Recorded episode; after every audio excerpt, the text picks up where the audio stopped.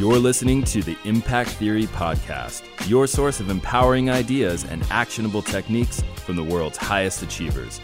Join host Tom Bilyeu, serial entrepreneur and co-founder of the billion-dollar brand Quest Nutrition, on a journey to unlock your potential and realize your vision of success.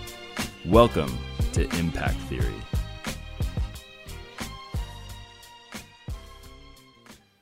Hey everybody, welcome to another episode of After Impact. I am here with none other than Agent Smith. Mr. Bilyeu. And we're going deep on our boy Wyclef Jean. Hopefully you guys saw that episode, man. This one was one to remember. Like, everybody here that was in-house was flipping out. We flipped out from the moment that we heard he was going to be on the show. Mad love to Dr. Finesse. Dr. Finesse is here. So hopefully Dr. Finesse, somewhere in the house, you hear my voice. That man is incredible. He was the one that secured us, Wyclef. It was amazing. Wyclef literally walked in the door with a crate of Guinness beer and like a boss. Just the coolest guy. There's Dr. Finesse. Cool. Dr. Finesse, you got to come just like peek ahead in or something. Yeah. Let this audience know what's up, man. So this is our boy. In fact, he was last night. He was at the Wyclef concert. So if you guys are not following, it's too bad that your IG account, there he is, Dr. Finesse himself. It's too bad that your account actually isn't Dr. Finesse, but it is Mr. Christopher McDonald. Check him out on Instagram. He was there rocking Wyclef last night. I saw that. I was watching, so it was really a lot of fun. Wyclef was so cool. He was so cool. I've been telling everyone about it. Yeah. Like he came in, he just immediately started walking up to people, shaking hands, introducing himself, super down to earth, just wanted to hang out. Yeah, he was, it really was amazing, man. There's some people you meet them and you're just like, I get why this person's famous. Michael Strahan is another one for me. Like, that guy, like, you just get it. Like, 5 minutes in his presence, you're like, all right, I get it. Wyclef is like that. Like, he was like that so I went to his concert in New York after. So he invited me that day on the show, said, hey, I'm going to be doing this concert to celebrate the release of Jouvet, which is the lead up to EP, Carnival, right? 3. Right, yeah. Exactly. And he did this big blowout concert. He ends up having the president of Haiti there. I mean, it was insane. And I got a chance to go backstage. Maddie, thank you so much for making that happen. That was awesome. And our boy Nick at Vayner also smashed it.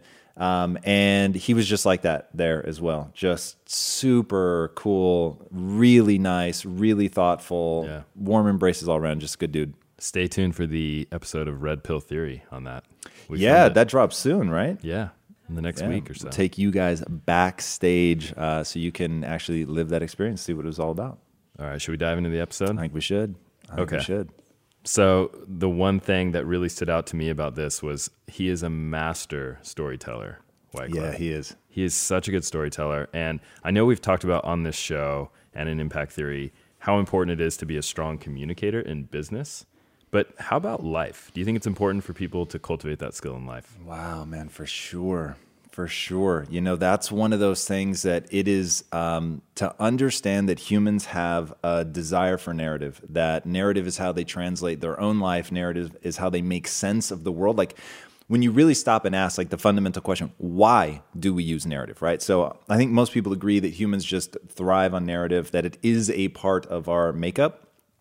But when you really start to ask the question, why would that be advantageous? You start going all the way back to language, and language being sort of the first technology that we invented that allowed us to give birth to culture. Culture is the thing that allows us to spread ideas and ideology very, very rapidly. Like, if you want to know why we're doing what we're doing at Impact Theory, it's because when I look at the no bullshit answer of what it's going to take to make cultural change, you've got to go back to the fundamental technology that we use to transmit culture, and that's language, it's narrative, it's storytelling.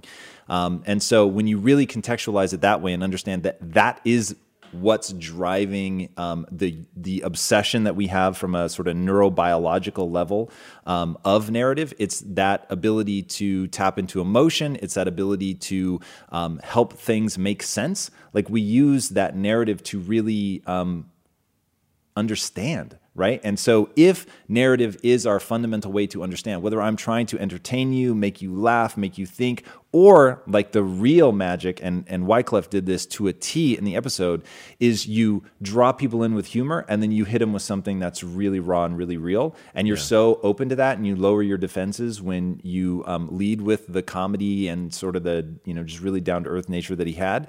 And so learning those effective things to prime people to be open. In fact, I'm reading a book right now. It'll probably be the, so we'll have one more book review before this, but then the one after will be on this book called Persuasion. And it's all about the ways you have to prime people to be receptive to your message. And if you're if you really understand communication and you're a great storyteller, dude, you're just priming people. So yeah, that's a long way of saying I think that's a super critical skill to develop. Awesome. And so his story is super inspiring, obviously. I'm loving that Wookie is like, she is locked essentially in a dungeon, and it still sounds like she is in this room with us, and she's pissed about something. So Wyclef's story, I mean, it's the quintessential American dream, right? Coming from nothing, immigrant story, comes to the United States and really just builds his entire life off of grit, hard work, perseverance, all these things. So I was really struck by, man, this is such a great example. We talk about mindset on the show so much. This is such a great example of a growth mindset. How'd that hit you? Yeah, that was the thing that blew me away in the research. And I really had hoped he'd be able to talk about it, which he did. I mean, just in spades.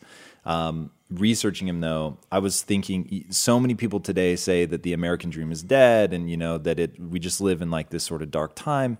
Man, it just isn't true. And when you look at somebody like Wyclef, who, man, read his book Purpose, like it's crazy. So to recap, he's born in Haiti. His parents leave him behind when he's 1.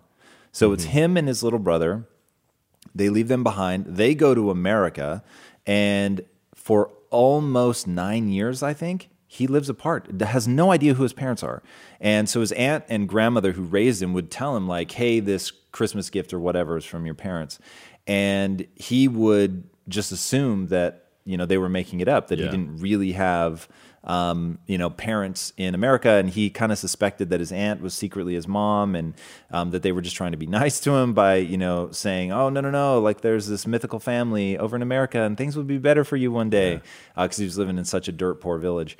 So that was really interesting. And so for him to start there, then come to America, grow up in the slums, and so go from, you know, the rural village to the hard knock life of the projects that he was living in Brooklyn, and still not make excuses. Like, dude, like that stuff is my drug of choice. Like meeting people that have achieved at the highest level, that really started somewhere, just, you know, total ground zero, and be able to build up and you know, hopefully you've got some more questions on there specifically about like how we use music to do that. So I won't go into it now, but just wow, such a powerful tale. Definitely.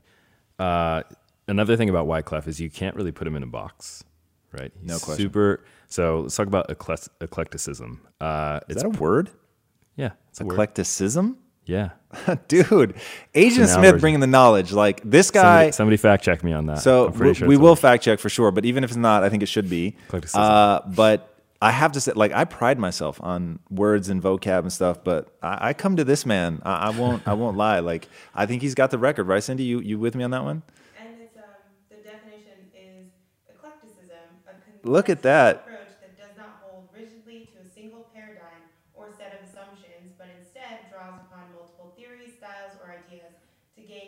Complementary insights into subject or applies different theories in particular. Nice. Now, did you look at that up, or did somebody post that? You looked it up? Mm-hmm. Nice. So it's a word. It is a word. Well done, man. All right. Well, so see, it was my background. So truth. I've worked at it. # truth. Yeah. Can't put him in a box. It's part of what makes him unique, I think. First off, do you consider that a strength? Like cultivating, sort of being eclectic? Yeah, no question. So, I mean, this goes back to ideas in equal ideas out. So that to me is the most important math equation in anybody's life. Are there unique thoughts left to be had? Probably. Like, I actually think there are, but people will try to, you know, say, oh, there's nothing left. And I don't know if you guys know the Unabomber, that was his beef. Did you know that? No. So the Unabomber like ends up trying to kill. The reason he was targeting university people is he thought like that there's this sweet spot of human intellect where it's really hard, but it's possible. And if something is too easy or too hard, then like it just doesn't give you that sense of being alive. But being able to solve a puzzle that like feels like it's just right at your intellectual reach, like that to him was the purpose of being alive. Like to do that, to have those moments where it's something just like it makes you feel like, oh my God, I figured that out. You know what I mean? Mm-hmm. And he felt like the way that education was going and the way that technology was progressing and the way that information was spreading, there were none of those left. So he was literally trying to destroy the higher education system because he felt like it was robbing humans of that moment where you could, and he wrote that whole thing in his like his crazy manifesto. But the whole point for me is that there's something so incredible about bringing ideas together that whether or not there are new ideas, like it's irrelevant. There are, I promise you, an infinite number of new connections to be made. And because one of the core things about making connections has to do with the era that you live in, the moment, the time, the technology, where culture is, all of that, like it will forever be fresh and there will forever be new connections to make because somebody born today is going to think fundamentally different than the way that I think because of when I was born and what I grew up around. So like that to me is so interesting. But the only way to be making those connections is to take in just like a rich world of information as diverse as possible to get as many differing ideas as you can get. And that to me is, you know, God, I really avoid politics. But the thing that scares me about like when people get really divisive, like when they don't even want to hear the other side, it's like, that can't possibly serve you. Right. That's like, it's literally like inbreeding. It's ideological inbreeding. You're just trying to reinforce the ideas that you have. And even if it weren't dangerous, and I think that it is dangerous from just creating division, but you will stagnate and you will become irrelevant because other people are going to come along that are going to have a fresh perspective and they're going to knock you off. And I've said this before, and I'm sure this is an obsession of mine. I'll say it again, is they say that genius is a young man's game, but I don't think it actually has nothing to do with youth. It just has to do with staying fresh mentally. And it just so happens that when you're young, you don't know enough to have it calcify into dogma. So it's not overly rigid, the thoughts that you have. And because your thoughts are pliable and you're just beginning to learn and you've got this fresh perspective culturally, right? Because you're, you know, growing up in a time where the scientists ahead of you didn't grow up. So you're just seeing things differently. You're making these connections that I was just talking about. So if you can find a way to stay fresh like that, you don't have to be young, right? If you reinvent yourself every 10 years, so take Michael Strahan on a Michael Strahan kick. If you take Michael Strahan's business partner, Constance Schwartz, amazing human being, every 10 years, she's forced herself to reinvent. So she was like, she worked in the NFL. I think that was her first career. And she was in the NFL for like 10 years. And then she was a music manager and managed Snoop. And who's the guy that's high like 24/7? Snoop, yeah. Wiz Khalifa. Oh. And she managed Wiz Khalifa. I'm having trouble with my cables today. She managed Wiz... Everybody, Wookie has escaped. I have no idea how. She can apparently pick locks and open doors. A Pomeranian. It's pandemonium. God bless it. It's mayhem. I love it. So yeah, I should we beep that? Should we or is it part of the fun? All right, we'll leave it. Welcome. So staying fresh is something that Wyclef talks about in the episode, right? And he's like, even though, you know, I might take time off making music, it doesn't mean I'm not going to be following the hottest new artist, Kendrick Lamar.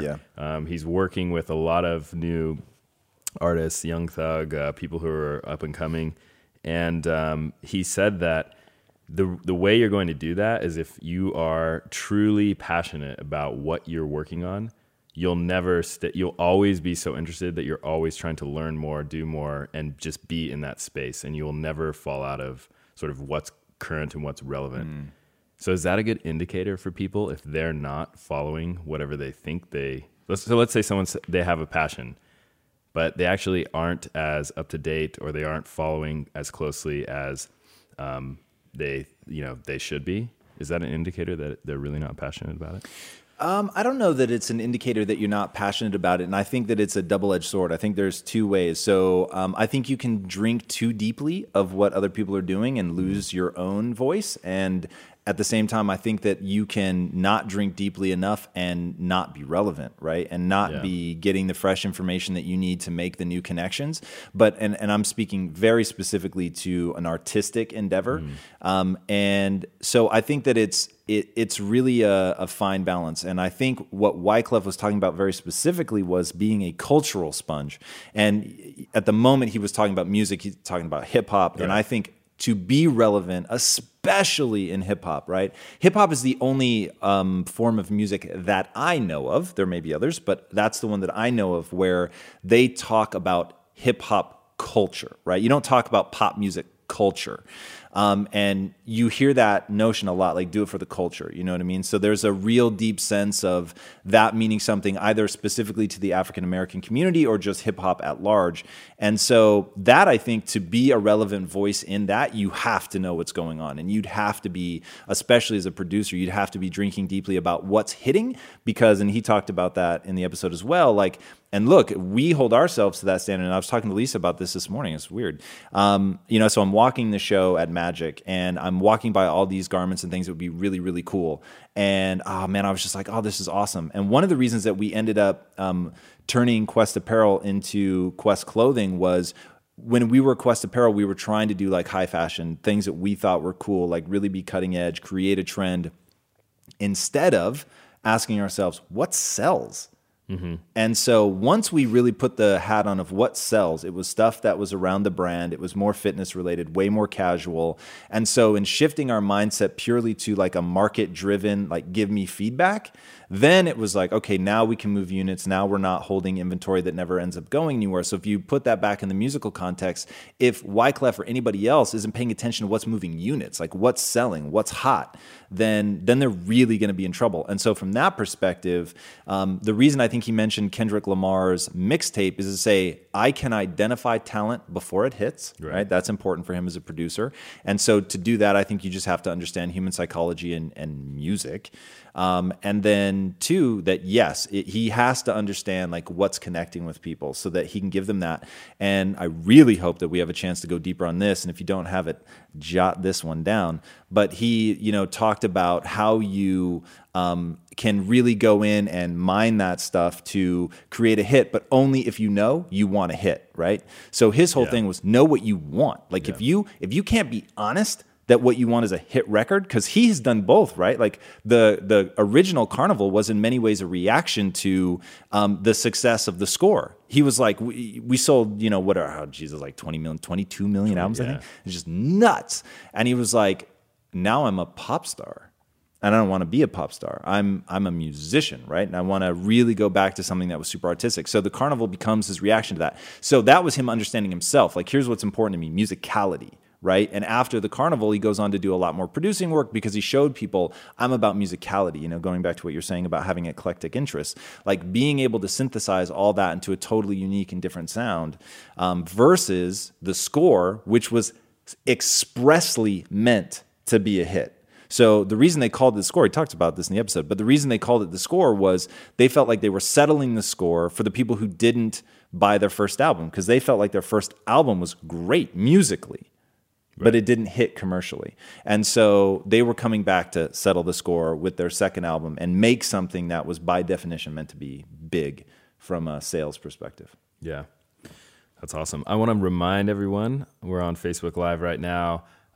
You can share this feed and you can win an Impact Theory t-shirt.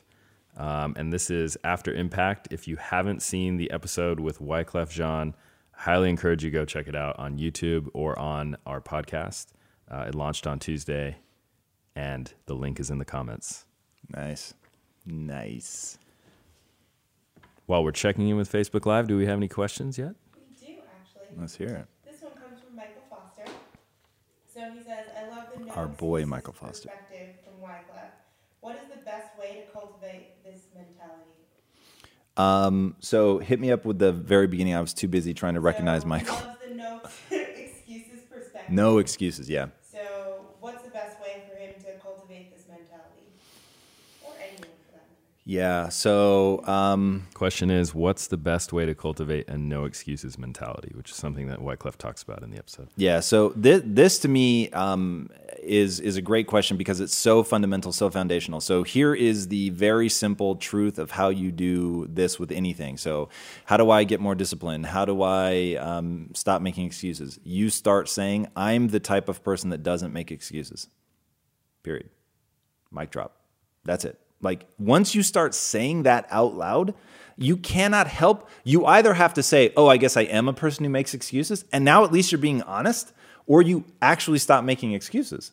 And when you say it, like, especially if there's close friends or a significant other who will, even if just to like put it back in your face, like even if they're trying to be mean about it, just reminding you that you said it. Oh, I thought you didn't make excuses. You know what I mean? Like, yeah. Oh man, I was going to go running this morning, but it's so fucking cold. Oh, I thought you didn't make excuses. Then you're going to be like, oh yeah, I don't make excuses. I am going to go run. And for the first mile, you're going to do it like begrudgingly. You're going to be mad about it. You're going to be pissed that that person held you to that standard. But then it's going to start to be real. And you're going to start to think, wow, I actually went out and ran today. Like, even though it's super cold, I did it. Or, and there's neuroscience behind that too, right? Oh, dude. All manner of neuroscience. So what you're dealing with is ultimately it comes down to myelination, right? So you're going to at the connection points between the neurons of identity and not making excuses, or even just the connections between the impulse to make an excuse and then switching your mindset over to not making excuse becomes a habit loop, right? So you're using the excuse as a trigger to remind yourself that your new created identity is that of somebody who doesn't make excuses. So the excuse becomes the trigger to not make excuses, which is like one of those beautiful things. It's another one that I use is every time I go to criticize somebody, I stop myself and think of a compliment. And that works on two levels. One, it's almost always better. Not always, because there are times where if something is a real deficiency, especially in the world of business, you have to make that known.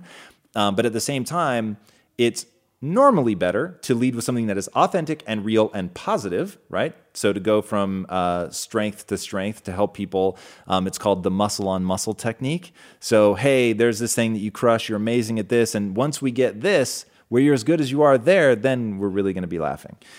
So that is usually a much more profound way to deliver criticism. And it also forces you to focus on that positive thing. So now you're just in a positive frame of mind. You're thinking of that person in a positive way. And then from there, you can have a bit more sobriety. Awesome. Great question. I got another one here. So Wyclef talks about the importance of knowing music theory in addition to knowing the latest technology in music in order to always be relevant, right? So is there an equivalent in business to knowing music theory? Yeah. And the most obvious one is psychology. If you don't understand people and you're trying to sell to people, like, you're just dead in the water. And that's really been, and that holds true for just sales and marketing in general, is you really, really have to have a deep understanding of human psychology, human motivation, persuasion, all of that stuff, like the brain, right? So, and that's why, and the brain really became my obsession because I was trying to get control of myself. And then I just began to understand like how potent it was in business as well. And that's why I ended up in marketing. So I didn't end up in marketing for any other reason than between film and just my desire to understand myself. I had spent so much time thinking about psychology, thinking about neuroanatomy, thinking about anatomy in general, with how we take things in tactily through our senses, that just made me already be thinking about, okay, I'm trying to sell to this person. What do I need to understand about them in order to motivate them to make a purchasing decision? So, you know, that, and then, man, when I think about leading people, like if you don't understand psychology, you're dead in the water. So that's the most fundamental one for sure.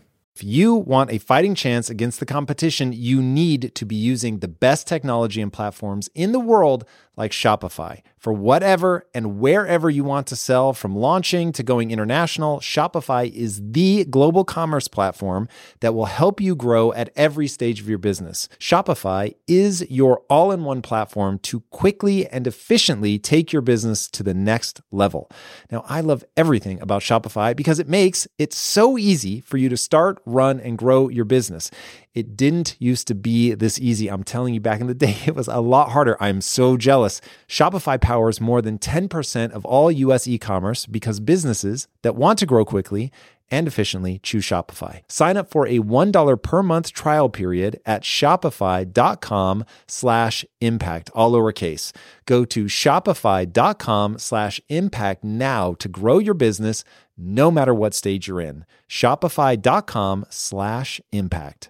If getting your hands dirty and taking good care of your car or cars is a passion of yours, then eBay Motors is here for the ride. Because I'm sure you remember when you first saw the potential in that beauty. And then through some elbow grease, fresh installs, and a whole lot of love, you transformed 100,000 miles and a body full of rust into a drive that's all your own. With over 122 million parts for your number one ride or die, you can make sure your ride stays running smoothly with eBay Motors. Brake kits, LED headlights, exhaust kits, turbochargers, bumpers, whatever your baby needs, eBay Motors has it. And with eBay Guaranteed Fit, it's guaranteed to fit your ride the first time, every time, or your money back. Plus, at these prices, you're burning rubber, not cash. Keep your ride or die alive at ebaymotors.com. Eligible items only. Exclusions apply. Awesome. I'm going to kick it back to Facebook Live community. Any questions from our live audience? So this one comes from Ben. So his excuse when he's working in the evening is usually, I need to sleep. Should he stay up later and work harder, even if it means sacrificing that sleep? No.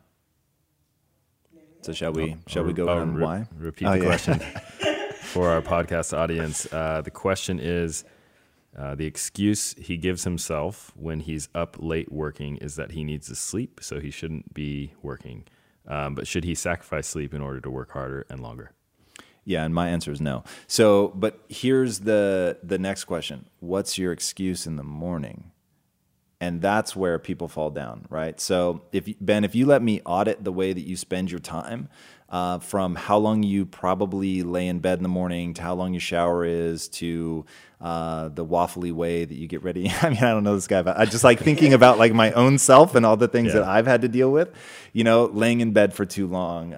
Like the amount of time that it takes you just to get ready. All of a sudden you're like 45 minutes, like what? Like what you could have done with that time? Like force yourself to get ready in 7 minutes, right? Yeah. I look at my wife like she's an alien because of how long sometimes it takes her to get ready. Just because I can't bear that lapse of time. Like I literally can't. I would make a horrific woman because A, I would wear no makeup just for speed, or I would sleep with it. Can you sleep? Like no, you're not allowed. Oh, well then no makeup then, because like my hair would be in a bun or in a hat, like something. Like you've got to crush that stuff down. So anyway, we all have the same number of hours. It's about efficiency of that. I think sleep is a huge thing. If you've got a deadline or something, look, of course, like it's all got to be what are your goals mandate. But one of my goals is to actually enjoy my life. And I find being tired all the time a unique form of misery. Like that is, there's a ring of hell where all they do is make you not get sleep, right? Like, and think about the military and what they do in the Marines, or Navy SEALs. Sleep deprivation. It's the first thing you do. Like if you want to really mess with somebody, deprive them of sleep. And you're not going to be as effective at whatever you're doing if you're chronically fatigued. So that to me is just like, let's rule that out. So I get as much sleep as I need. I don't set an alarm. You have to like stop setting alarm. And there will probably be weeks or maybe even a month or more where you sleep so much you think, Tom's crazy. I can't keep doing this. But that's your body trying to catch back up. And then once you get through that phase, you'll find your natural rhythm, which I'm going to guess is somewhere between 6, maybe 9 hours, maybe. But even if it's 9 hours, like your brain will be functioning optimally. And at that point, like you're just going to make better use of the time that you have. So, but you're going to have to cut out TV. You're going to have to cut out like watching cat videos on the internet. You're going to have, I mean, yeah, I know it's tough. Those cat videos. Dude, cat videos are rad. And that's the thing. Like there's a million things I want to do, right? But just you have to begin to prioritize. You got to be disciplined. So the cat videos got to go. Prioritize sleep. There it is. All right. Another question I have for you, Tom. So Wyclef is a sponge, right? So he has all these diverse musical tastes. Yep. coming from sounds he heard in nature as a kid living in Haiti, to the rap battles in Brooklyn, to the Christian rock band Petra. Yeah, buddy. Who was the only band he could listen to as a child that his dad allowed him to, who was a preacher. None of it is thrown away. He still talks about all of those and how they came together to form something greater. So everything informs who he is as an artist, and he's very self-aware about that. How did that strike you in the episode? That's amazing. And honestly, when he said in the episode, like, what did he say? Like, something had a note. I forget the first one, but he was like, "This has a note, the bird or whatever," and then the wind has a note. And I thought, what? And that's when I realized, like, this man's brain, like, works differently than mine. And that goes back to the notion of early wins. Like, everybody has that thing. Like, there's something you're going to get early wins on. It doesn't mean that you have to pursue it. But when you find a passion for something you have an early win for, it's pretty neat. And so Wyclef clearly had early wins from a musicality perspective. And we didn't get to talk much about the story about his drum in the episode. But, like, he would sneak out in the middle of the night to go play this drum that his church had, like a little. When I was envisioning it, either like a small, like conga drum, or like a tambourine with none of the, you know, the jingly bits. And so I was just like, wow, man, I was not like that. Like, I was in band, I had a trombone, and I did everything I could to avoid playing that damn thing. Like, I just didn't have that same sense. And his insight that the oscillator is a tone and that music is just vibrations, it's like, wow, man, it's really, really cool when somebody, like, happens on to something like that and they really, like, go hard for that cake. Yeah.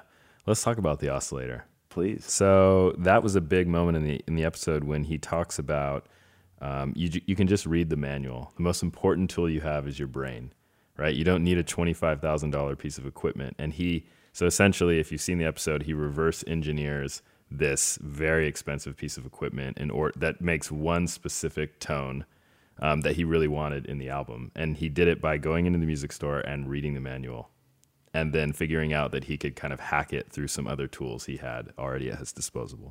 I mean, that I know you were shocked in the episode. Oh man, I love that so much. Yeah. Like that's one of those stories that, like, don't you want to be like that? Yeah. Like, that's one of those. I just look at anything that you're tempted to say, this is, like, too hard, or I don't have what I need, or whatever. And then you hear someone like that. And look, here's the thing about not making excuses. All of your excuses, the worst part, the most sinister part about excuses is they're real. Like, they're valid. And once I had that insight that the excuses that I make, that other people make, they're valid. And you have every right to be making them. They just don't move you towards your goals. Like, that was when I started saying to myself, I'm going to do and believe that which moves me towards my goals, period. And at the end of the day, the way that, so you were asking, like, is there a fundamental thing in business, like learning music theory? And the answer is psychology. At the end of the day, the only thing humans respond to is extraordinary performance. That's it. So why'd the iPod crush? Because it was amazing. It was better than anything else.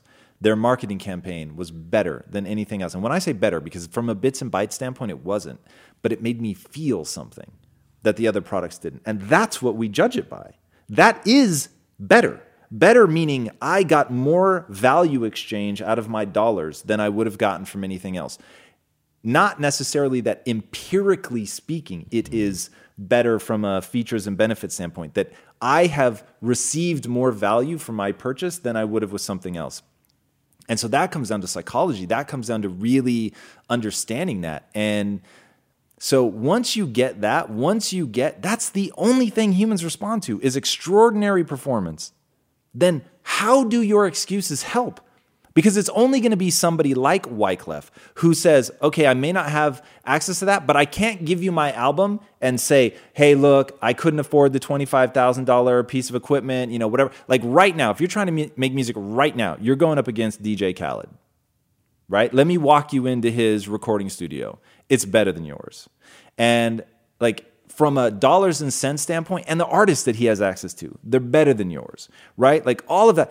But you still have to win. Like, you have to win. You have to beat him at that. You have to be better. You have to find an angle that he doesn't have. You have to out-hustle him. And that, like, if you don't know the story about Jay-Z, he used to literally stalk LL Cool J. Do you know why? No, I don't. Because he wanted to rap battle him.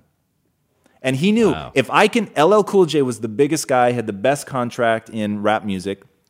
And he said, I'm better than him. And if I can, like, track him down, he would literally, they would pull up to him exiting out of the back of a club. They'd hit him in the parking lot, just trying to show, like, a few insiders in the world of hip hop that this guy could be as good, if not better, than LL Cool J.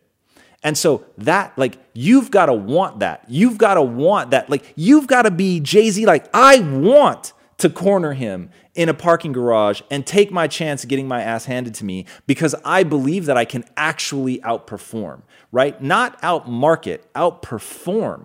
And that's when it gets interesting. So that's what blew me away, you know, when Wyclef is talking about taking this oscillator, running it through a MIDI, and now he can make the oscillator make any sound he wants because he understands vibration, he understands music theory, like he can just put it all together. And now, because of his mind, because of his training, because he's focused on jazz, because he's looking at music in a totally different way, that he's able to outperform the people that have access to that equipment, the people that already had the ear of the music industry. Like, he was just able to outperform. And because of his music, you know, everybody starts calling, from Destiny's Child to Michael Jackson. I mean, just, they start coming out of the woodwork. He starts working with Quincy Jones, but all because he outperformed.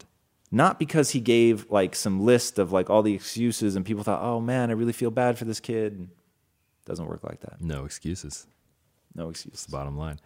All right, I want to remind everyone we are on Facebook Live. We are doing After Impact. This is a show where Tom and I sit down and go deep into the episode of Impact Theory for this week, which was Wyclef Jean. You can check it in the comments if you haven't seen it yet.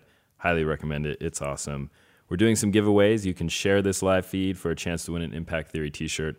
And then I also want to do something else. I want to ask people, and this is a bit of a sidestep here, but we have another content series called Impact Books. Tom reviews books that are meaningful to him, that have changed his life in some way. So I want to ask the audience, what do you think Tom should review next? Drop a link into the comments. This can either be from his reading list, the top 25 books, or it can be from something that you've read and think that Tom should check out as well.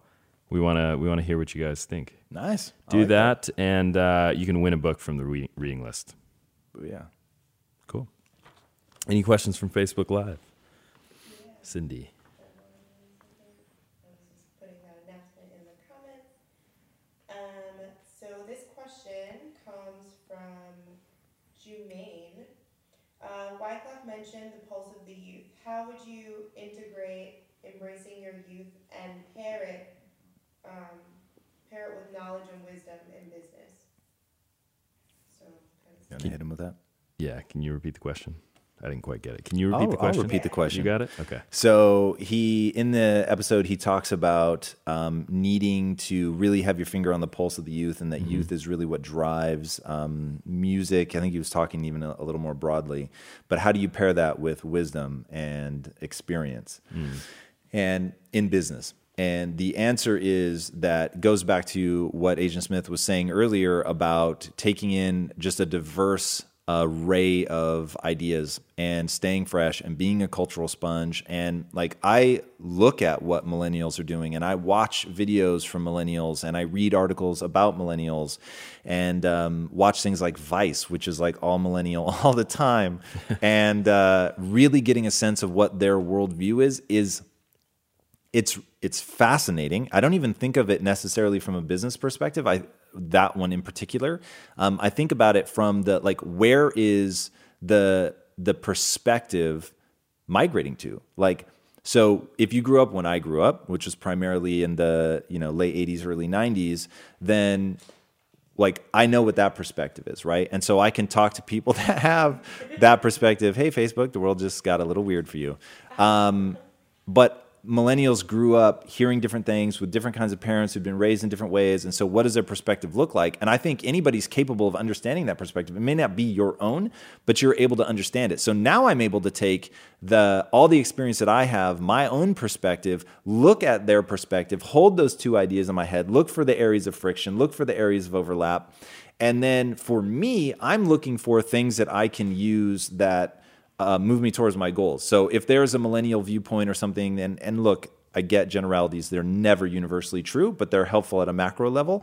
If there's something that I can pull out, extract that I think that they see that I don't, then it helps me move towards my goals, and I'm going to adopt it. And it's all ideas. Like, it's just ideas, right? So even perspective is built on beliefs and ideas, and you can adopt whatever you need, and certainly just to be able to understand it. And that's why, I mean, this is, I think, going to become a real thing for me, is talking about the division that's going on in the world, because that freaks me out. And it's people doubling down on their position rather than opening up to another position and just trying to see things from a different perspective. And it doesn't, like, seeing something from someone else's perspective does not mean agreeing with them.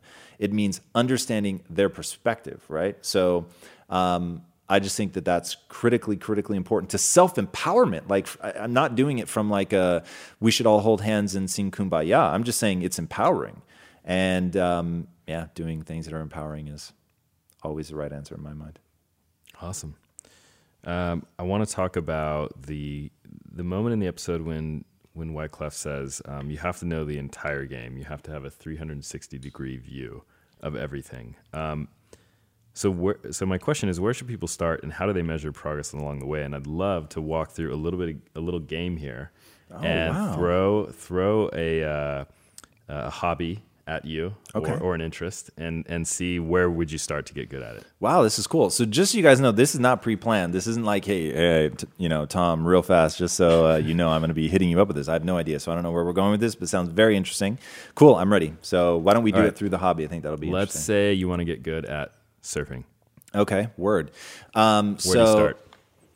So the first thing is I live in a digital age where I know that right now on YouTube, there are thousands of videos about surfing.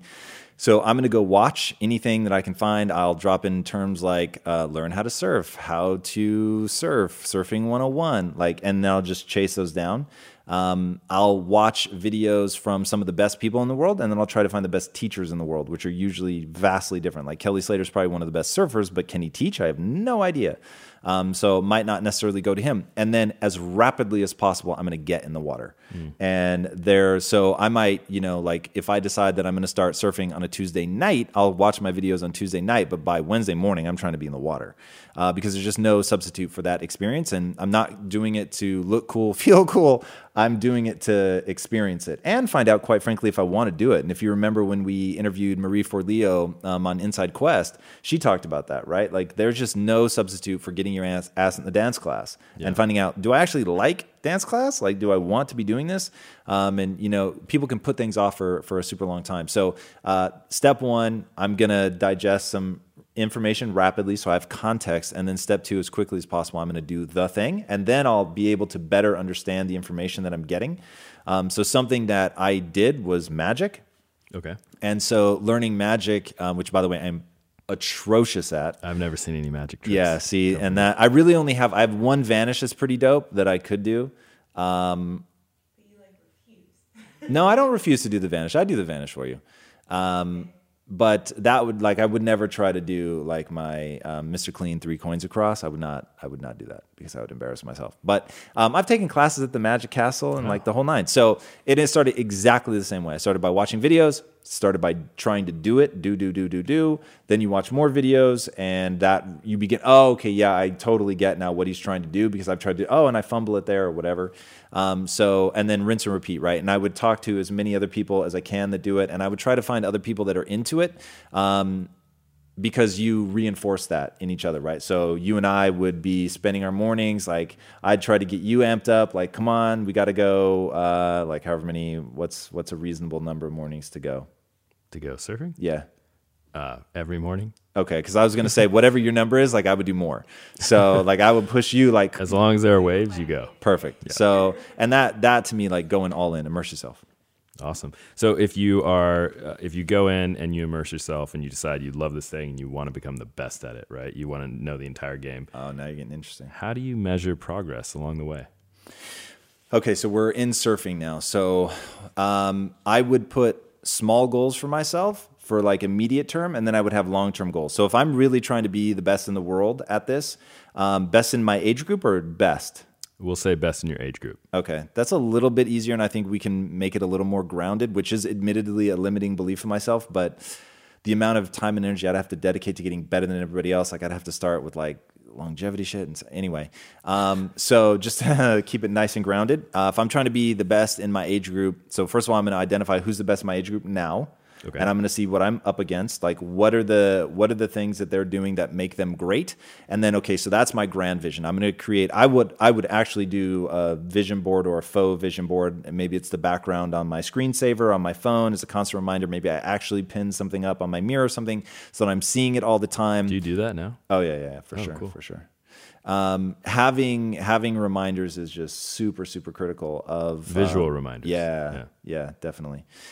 So that's super important. And so having that, something that's going to cue me of what I'm trying to accomplish. And then also, I pick like something that I'm chasing. Like I won't tell you who, but there are on my phone right now, as I track the metrics that are important to us here, there are people outside this company that have similar metrics that I can view, and I obsessively check us against them. And I don't just check like raw numbers, I check growth rate. Yeah. So, okay, they're still growing, but at what rate are they growing? And just so you know, the people that we're tracking, we're growing faster, so we're coming for you guys. So yeah, I do that kind of thing all the time. And I let it hurt me emotionally. Like when I see the numbers, or to bring it back to surfing, if I saw someone who was better than me, I let that hurt. And I don't dwell there, but that's like, I need the chip on my shoulder because I know it's going to drive me when I'm really, really feeling fatigued and down, and I'm looking at the rest of my life and it's beautiful and amazing. Like, why keep going? So there's got to be something that like you're angry about, right? So I love that. You guys have heard me talk about it. I think rage and beauty, you've got to use them both. So I'd make sure that I have my chip on my shoulder about somebody, something. And then, so I've got my big goal. Then I'm going to break it down into small goals. So I'm going to guess number one for me is dealing with the cold. So I'm going to have to get over dealing with the cold. So I'm going to be like Wim Hofing it. I'm going to be spending time in the ocean. I'm going to whatever. Like literally, if I found that was distracting, I would fill my bath with ice and water, like however many days a week that I needed to, and I would make sure that I got good with the cold. Then I'm going to guess paddling, so I probably don't have the arm strength in that way to do it for hours and hours, so I'm going to build that foundation, and then I'm going to focus on getting up on the board, and then, God, what else would be useful in surfing? So once I could do that, once I had the strength to do it all the time, I could deal with the cold, I was able to get up on my board, then it's going to be make sure I don't develop bad habits, which I guess I would have started before. Getting a coach, somebody that can really help me short circuit that. So I do as much as I can with online coaching. But I'm obviously in a fortunate position where I could hire a coach. If I couldn't hire a coach, no excuses. I would find a way to add value. I would take that person's trash out, whatever, because you're going to short circuit a lot if you can get somebody great to tell you. And if I really had a reason to be committed to becoming the greatest of all time, I'd probably be living outside of, Laird Hamilton's house, yeah. Like taking out his trash or something, like literally. And if you think I'm kidding, then you don't understand the way that my mind works. But I would be doing something like that to make sure that I had access to absolutely world-class coaching. It would disrupt my whole life, which is what it would take, right? Humans only respond to extraordinary performance. So I could keep going, but I think you get the gist. Would you have a timeline? Would you map all this out? Yeah, I would have goals. But one thing I know about timelines, you almost never hit them. But I think the one thing, and you guys can attest to this or not, but I think the one thing that winds people up about me is I set such fucking aggressive timelines. But that's important to me. So like, you guys know. My lazy goal is our ecosystem's 100,000 by the end of the year, but my real goal is 500,000. It's a lazy goal, the first one. Yeah, so... That's aggressive timelines. So if you fail, at least you fail big. Yeah, in a way that you still get at least to a certain point. Right? Those are great words, but that isn't why I do it, and that's what people will tell you. And like that's a good way to get. Will you let me say lesser mortals? Sure. Okay, that's a good way to get lesser mortals like motivated, but that isn't why I do it. The reason that I do it is if you want to 10x your performance, not 10% improvement, but truly 10x, you have to think in a fundamentally different way. Yeah. And everyone thinks linear in the beginning, and you have to think exponentially. So that's why, like, as I was really sitting here thinking about it, I have to move to Hawaii and live with Laird Hamilton. That's just like, I don't see any other way around it. He's a stand-in for, or Laird Hamilton, or right, some other great, you know what I mean? But like, you're totally dedicating yourself to that. And that's like, you would have to, and that's why it's a big switch, right? You got to be careful what you throw yourself at, but don't half-ass it. So if I wanted to be the greatest in the world, in my age group, that's what it would take. And so that's what I would do. Thank you for playing along. Dude, that was fun, man. All right. Facebook Live. Do we have any questions? Yeah, we have one from Brian. His name was Robert Paulson. I don't know why that just triggered that neuron in my brain.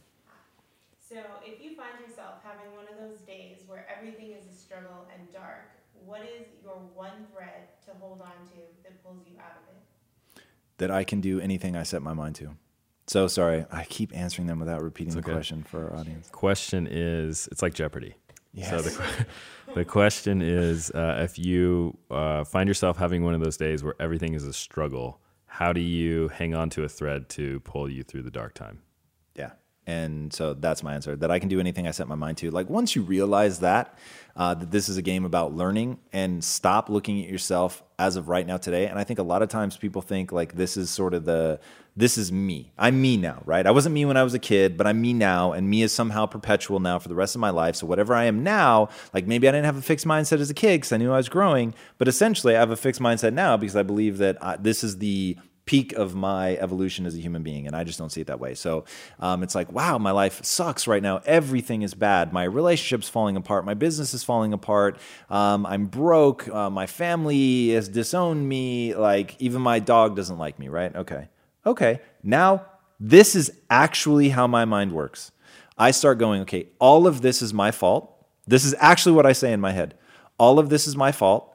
That's amazingly good news, because that means that I'm entirely in control. I can start making different decisions, start gaining different skills, and I will get a different result.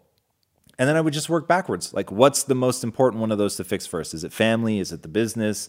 Is it my dog? And then you start getting new skills, acting differently, and getting a different result, like, period. And that is what I do every time that I'm going through a dark period. And honestly, like, it is so rare that I have a bad day. I'll have bad moments. Oh, for Swayze. But I have built so many mental mechanisms that they kick in, right? So when something horrific happens, it's like I go through the same gyration as everybody else. Like, oh my God, like it's all fun. Everything is crumbling down. And then I've just gotten good at shortening that time period. So you may look at me from the outside and think that it didn't even register, right? Because I've worked to, I mean, depending on the scope, I've worked to get that to the point where minor stuff doesn't even register on my face. Catastrophic stuff is, you know, let's say a 20-minute deal with the situation, and then cool, I'm ready to go. And that doesn't mean that I don't have to keep processing, you know? I mean, I may be processing for a month, 2 months, but I'm not stuck. I'm not in a rut. And that's important. So, you know, I may, like, the reason I say I don't have a bad day is I'll bounce in and out of positivity, even on day one, on ground zero. I'm doing the things mentally to get myself focused and moving forward. And does that play into cultivating that sense of perspective in the long term, or do you use a different process for that? Yeah, I'm not really thinking necessarily so long term. In that moment, I'm relying on all of my mantras, for lack of a better word, so I can learn anything I put my mind to. All of this is my fault. And so I say all of those things to regain a sense of that I'm in control and that I can change. So it's not permanent. And I think that's the important part. Like and another one, this too shall pass. Like, no matter how emotionally devastating, I just know this will pass.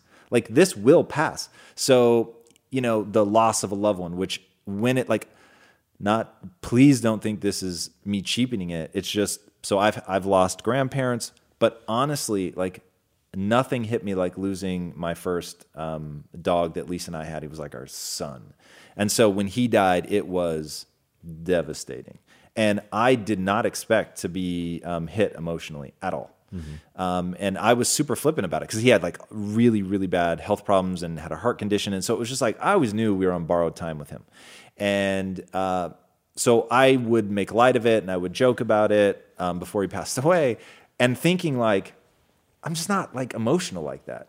And so I'll be fine. And then when it happened, I was like, dude, this is brutal. Like I could get emotional right now. This is what, 2+ years later, if I let myself. And even then I was like, this will pass. Like the crushing sort of sense of loss will pass. And it does. It always does. I mean, it's just the human condition.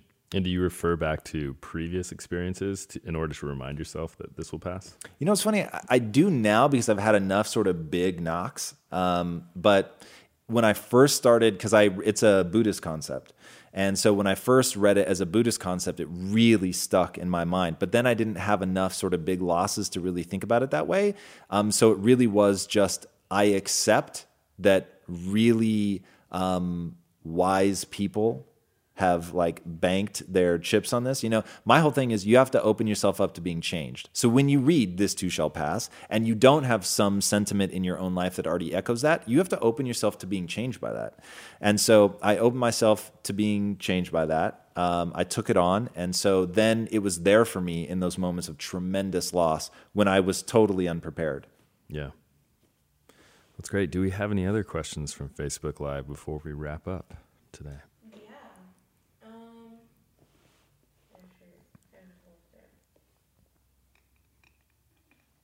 So this one comes from Danbro Fitness, yeah. In the hizzy. All right, so how much do you break down your goals? If you reach your goal quickly, do you reset all your goals? Oh, yes. Oh, yes. So let's I can speak to that, too. Yes. He does, absolutely. Welcome to the team, everybody. Yes. So do you want to hit him up with a question? Play Jeopardy? Yeah. So do you reset your goals if you reach them quickly is essentially the question. Yeah. Yeah. And I think that's critical. And so here's why we're all going to achieve at Impact Theory.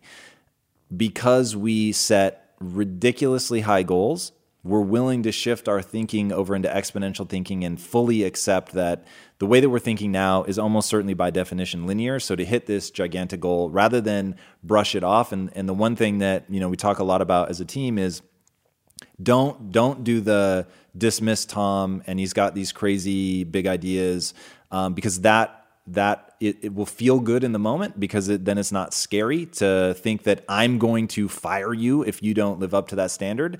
Because it's not how I'm thinking. I'm setting that big goal to force us into a new realm of thinking. But we have to believe that it's real. Because the moment we think, oh, 500,000 by the end of the year, it's not real. And so that's just Tom like throwing a pie in the sky. But we didn't start there. So let me walk you through what we actually did. So when we started, we said we're going to have the ecosystem at 100,000 by the end of the year. Now, internally, I didn't want that number because that number isn't exciting to me, because when I project out and I think about how many people we're helping, the likelihood that we're making significant revenue, the likelihood that we're able to do the things that we want to do if we're at 100,000, like it's low. So that's not exciting for me. But I wanted the team to have an anchor number so that it wouldn't just seem stupid, because especially like in the beginning, you need to really feel in your gut that we can do this, right? So going back to the Unabomber, who was not somebody I expected to make an appearance later in the show, if it's got to feel like it's going to be hard as hell, but doable. And because of the way just that the things that excite me, the number in my head was always 500,000. So, but I didn't want to say that out loud at first, because I wanted to give everybody an anchor number that would be exciting for you guys.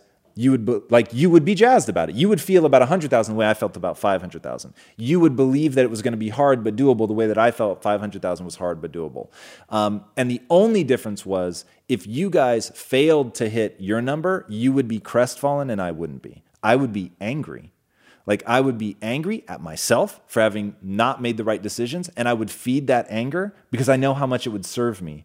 And the thing that was scary, and this was something, I won't name names, but somebody on our team used to think of me back at Quest as like, oh, you can't even talk to him.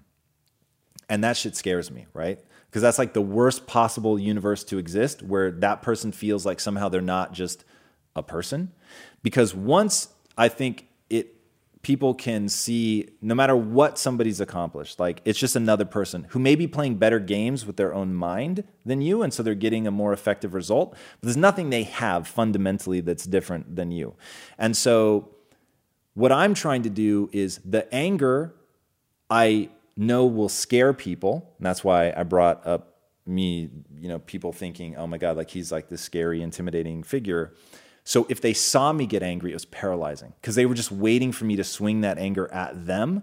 And so there's nothing more hateful than feeling like your job is tenuous. Like there's nothing more hateful. And one of the reasons that people want to start their own company is not because they're going to be good at it. It's not even because they want to run the company. They probably don't even know what that entails. It's actually more terrifying when it's your company, because then, yeah, it's just, we can go into that some other time, but it's all on you, right? So, right. But what they want is to feel like they can't be fired. And there's like, that's so nice. That feels so good. And that is a huge driver for me. I would actually rather feel like if I fuck up, I lose everything, but it's all on me, than to feel like someone could fire me.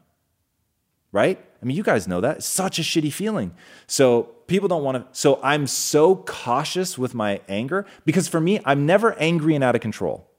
Okay? Anger is a tool. It's something that I use. It's like anything. If you focus on it, it's real. So for those moments, man, I'm feeling the anger. I'm not faking it, right? I'm feeling the anger, but I'm allowing myself to feel it. I'm using it as a tool. It's like wielding a flaming stick, right? Yes, you could burn everything down with it, or you could just set it down, put some sand on it, and it's out. As long as you know that you're in control of that, now it's a powerful tool.